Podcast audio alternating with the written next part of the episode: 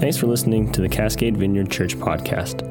To learn more about our community or the Vineyard movement as a whole, feel free to visit our website, cascadevineyard.org. There you'll also find additional teachings, information on our various ministries, and other resources for further developing your faith. We'd love to have you join us for worship. Enjoy this message.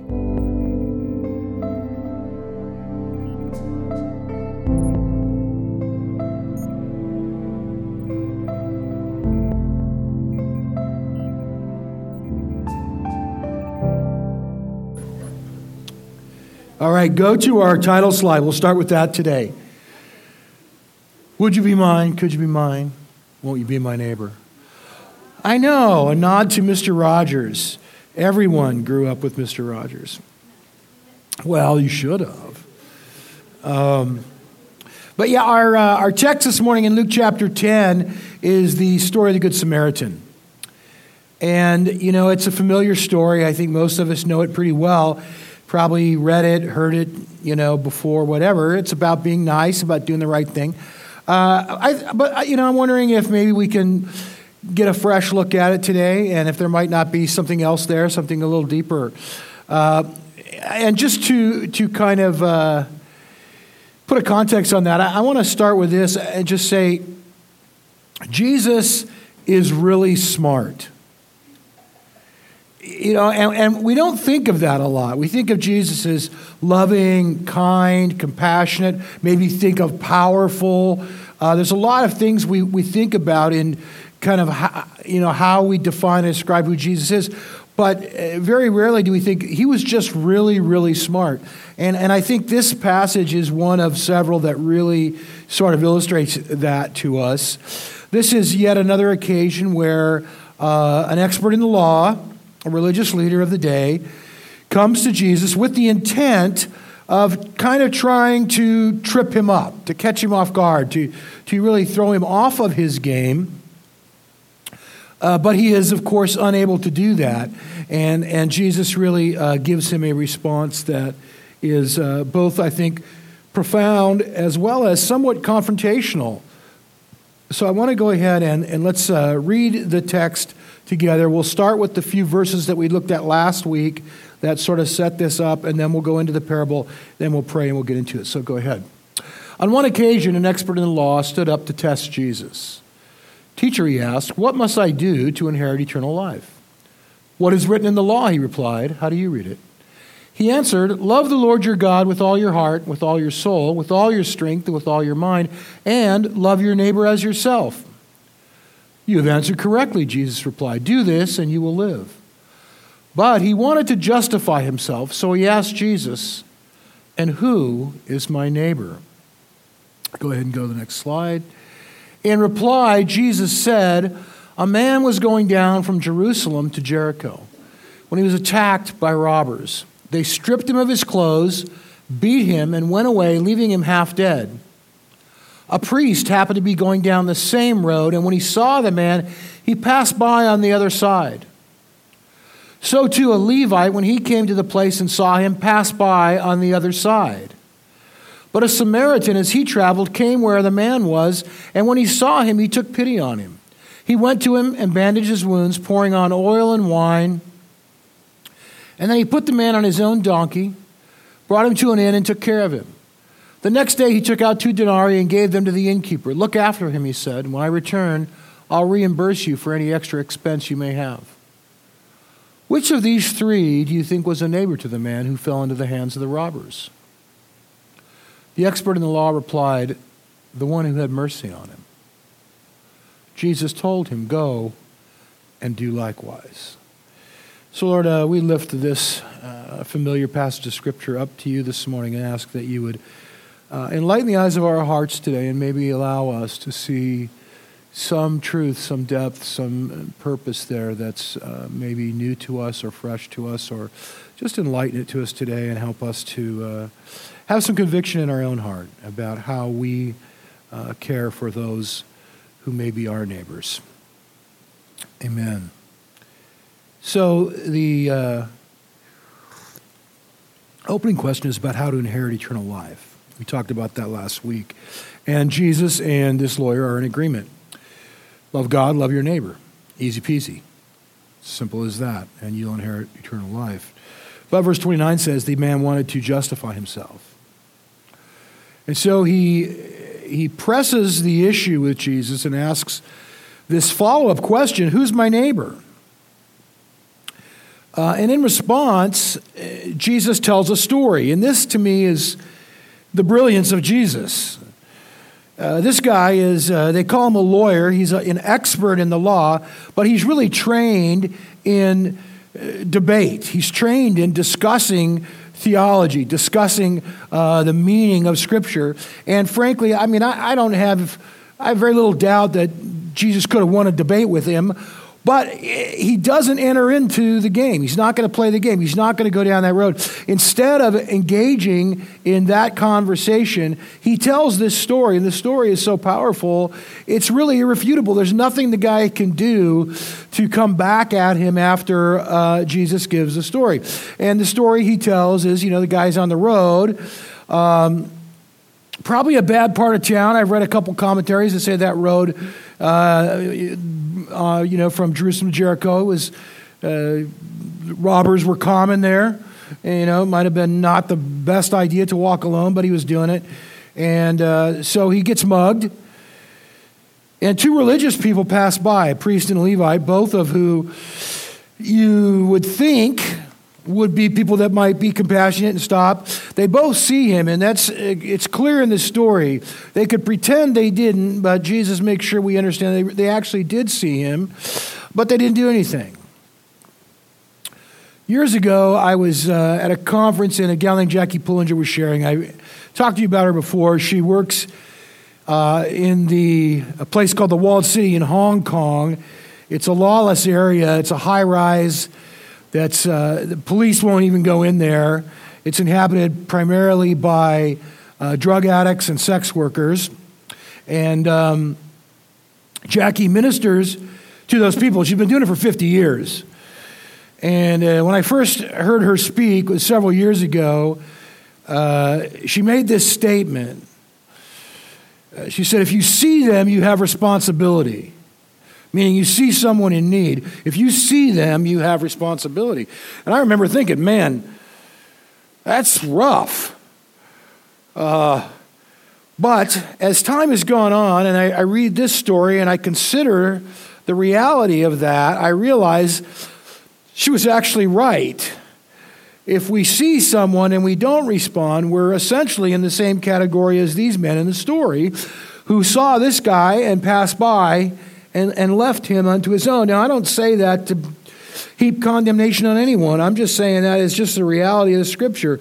And maybe encourage each of us in our own hearts to pray what does that mean for me? Uh, how, how do I incorporate that into my life? I think sometimes, I mean, if, if we can be honest, and let's, let's just go there today, we can all fall into the same sort of uh, dynamic that these guys have by pretending not to notice. We see a homeless person, we see whatever situation happening, and we just pretend it's not there. And there's all kinds of reasons that we might justify that. We, we might say, and in this guy's case, for example, you know, maybe this is a trap. Maybe that guy's a decoy and his buddies are hiding in the bushes, and when I stop to help him, they're going to jump me. I mean, that's a, that's a reality that c- could be there. Uh, maybe the priest and the Levite were on their way to the temple and to service, and they were going to perform uh, their priestly and Levitely duties, and they couldn't be late. There were people counting on them. They had important things to do that day, and they didn't have it in their schedule to stop. Maybe uh, this guy was really actually the bad guy and he got what he deserved. We don't know anything about that situation, uh, but they passed by nonetheless. And we've talked about this before. Uh, Jesus, and this, his frequent reference to Samaritans really, really was uh, a stroke of genius. It was brilliant but it was also highly confrontational. Uh, see, we don't get it, to be honest, because A Samaritan today in our culture is completely 100% totally synonymous with somebody that helps. That's what a Samaritan is. We have a hospital in Portland called Good Samaritan. And when we think of a Samaritan, we think of that that's the dynamic. It's somebody who stops to help. But that was not the dynamic at all. It was the exact opposite of that. In Jesus' day, a Samaritan was a person who was not very well liked. In the Jewish community, they were seen as uh, an outsider. They were a foreigner uh, and they, they were really not liked at all. And, and Jesus here, as he does in other places, makes him the hero of the story. The victim is unidentified. And again, I think this is intentional on Jesus' part. We could assume he was likely Jewish. We don't know that. But you'd also would assume that if the situation were reversed and it were a Samaritan laying in the ditch and a Jewish person walked by, that this dynamic probably wouldn't have happened. He wouldn't have stopped. Jesus knows that, and the guy he's talking to knows that. But the Samaritan does stop. He bandages the guy up. Probably, I don't think he had a first aid kit on him. He probably tore his own clothing up and used it to bandage the guy and put oil and wine, took care of him. Uh, and then he, he goes to get further help. He puts him on his donkey, walks alongside, takes him to an inn. An inn was really just a big house with extra rooms, and people would rent rooms out. Uh, the going rate for uh, a room would be a denarii was about a day's wage, what you'd make in a day. I don't know what that'd be today, hundred bucks, hundred a quarter. Depend, I guess it depends on your job. Uh, but the going rate for the room would be about one twelfth of that. So when he gives him two denarii, he's given him enough to take care of the guy for several weeks. Uh, he's, he's covering all of his expenses and more. And then at the end, Jesus asks this question. He tells the story, and then he says, Who was a neighbor? The lawyer couldn't bring himself to even say the word the Samaritan was, so instead he says, Well, the, the one who had mercy on it. So, again, profound and, and, and really highly confrontational. The guy asked the question Who's my neighbor? Jesus answered a different question Who was a neighbor? This uh, gentleman would not have been the only one to ask that question. It would have been a common question in sort of uh, theological circles of ancient Jerusalem. The phrase love your neighbor comes from the Old Testament, and in the Old Testament, the passage it comes from, it's a little unclear as to who your neighbor is. It sounds like it it's probably means other Jewish people. So th- that would be who my neighbor is. I'm, I'm really responsible to take care of, of my countrymen, of those like me. Um, but some people would tighten that circle a little bit in their debates, and they would say, well, it, it, really, a neighbor should, should probably be only those that are, that are really adhering to the law and, and following Scripture and living their life accordingly. Uh, you know, that, that it would really just be that group, not just anybody else. And then someone else might say, well, what if a Gentile converts to Judaism and they're now following the Torah? So would that Gentile now be included in this group that are neighbors? And somebody might say, well, I think maybe that, that would include them as well. And then somebody would else, else would say, well, you know, I have a guy that lives down the street from me. He's a Gentile and he's not following the, the law, but he's a, he's a really good person. He's a nice guy. I don't know. Maybe it, it should include him. And the debate would kind of go on as to who is my neighbor instead of thinking about being a neighbor, they would just argue over, uh, you know, who they were responsible to care for. Jesus, in his response here, makes it clear you guys are asking the wrong question.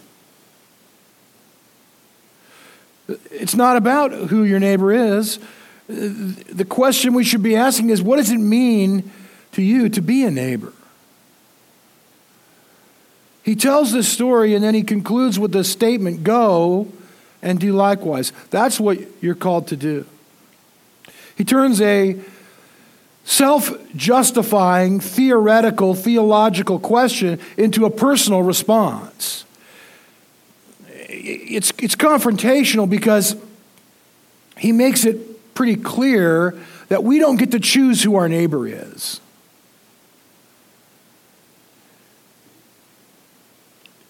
Jesus says things like that fairly often. You know, he says, turn the other cheek. Someone wants your coat, give them your shirt as well. Love your enemy. Well, who's my enemy? that question comes up. Is it the bully at school? Is it that wingnut at work? Is it personal enemies only, or is it corporate enemies? Is it, you know, is it uh, corporate greed or or political enemies? It's not, it's certainly not national enemies. It, he doesn't mean like love North Korea, love Afghanistan. He, he can't mean that. Who who is he referring to when he says love my enemy? We saw last week, Jesus shows us what love looked like. If you want to go to the next slide, this is how we know what love is. Jesus laid down his life for us, and we ought to lay down our lives for our brothers and sisters. Paul says this in Romans, go one more. While we were God's enemies, we were reconciled to him. We were still enemies of God when through his death, Jesus reconciled us. I said last week, it's unilateral. It's not based on our goodness or even our response. He does it out of his love for us. It's not theoretical at all.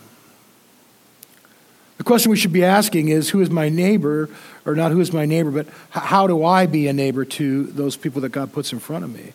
Am I living in love as Ephesians says we're supposed to live? Um, it's, it's very concrete. John Wimber used to say it has shoe leather. By that he meant you walk it out, you know, you live it out. The reality is, if I'm breathing air, then I'm called to be a neighbor to whosoever might be in front of me at the moment. That's who my neighbor is. Kingdom of God is at that level actually pretty simple. It's pretty straightforward. There are volumes and volumes written on theology, and there's lots of debate. And in various circles today, uh, there's a lot of debate on theology, and there are certain topics that are hot topics at the moment, and there's some theological debates. And frankly, I kind of like all that. I like theology. I like reading about it. I like talking about it. I think it's kind of fun. But at the end of the day, uh, it doesn't matter what I think about it, or how much I talk about it, or how much I know, or how many books I read. The only thing that matters is that I find a place in my own life to live that out and walk it out the priest and the Levite in this story represent spiritual people who we would think in our minds would be the ones who would respond to a person in need. That's, that's the point of the story. The Samaritan represents kind of a disliked, despised, looked down upon person. And the shocking part of the whole thing is that Jesus says he's the one who actually helped out. If we updated the story today, what would it be like? What would this story be in our culture? Guy's hitchhiking, and some people mug him and beat him up. He Doesn't have much on him, but they take what he has and they beat him up and leave him half naked and bloody and maybe dead, I don't know, on the side of the freeway. And somebody, Billy Graham, or the ghost of Billy Graham comes by. And I love Billy Graham, by the way, but I'm just trying to think of, you know, the most known religious person that you could think of. And he pretends not to see the guy and passes by and doesn't do anything. And then a little while later, Mother Teresa wanders by. She's a nice soul, but she's busy today. There's a lot of hungry people out there, and so she passes by. And then a trans person walks by. Last person anyone might expect to help. Looks at the person and says, I, I can't just leave this person here. And they stop and help him and take care of him. As weird as that sounds to us, that's exactly how Jesus' story would have sounded to his audience. They would have been shocked at the fact that a priest and a Levite who serve in the temple, who are religious people, would have not helped this person, and that this Samaritan did.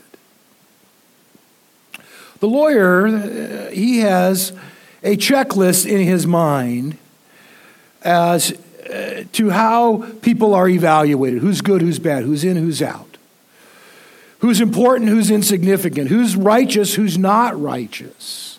It's kind of his own little micro version of the knowledge of the tree of good and evil. I decide who's good and who's bad.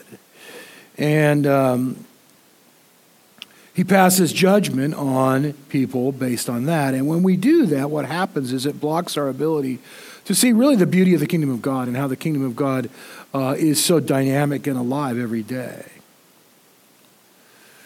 And in Jesus' story, there are multiple layers of prejudice. Again, I think it was uh, profound how he chooses his characters. There would have been racial prejudice here. The Samaritan would have was a, uh, a mixed race person who would have been looked down upon by Jews just for that. There was uh, religious prejudice as well because the Samaritan would also be considered a heretic. They did not worship at the temple. They, uh, they had different interpretation of some of the Old Testament scripture, and so they were considered heretics. There probably would have also been sort of a socioeconomic or a class prejudice there, whereas this person would have been seen as someone we might say is like trailer trash, kind of a hick, kind of a backwoods person a little below me.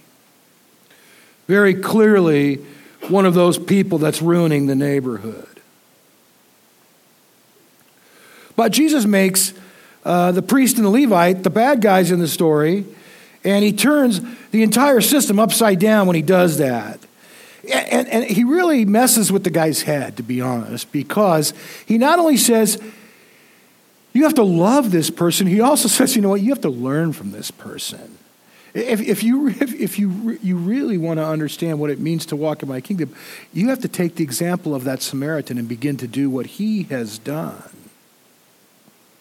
So, my question, I guess, is do we not do the same thing? Do we have our own running list of who's in who's out, who the winners and losers are, uh, who the important people are, and who the insignificant people are? If we do, and, and you can answer for yourself, but if we do, chances are it's wrong.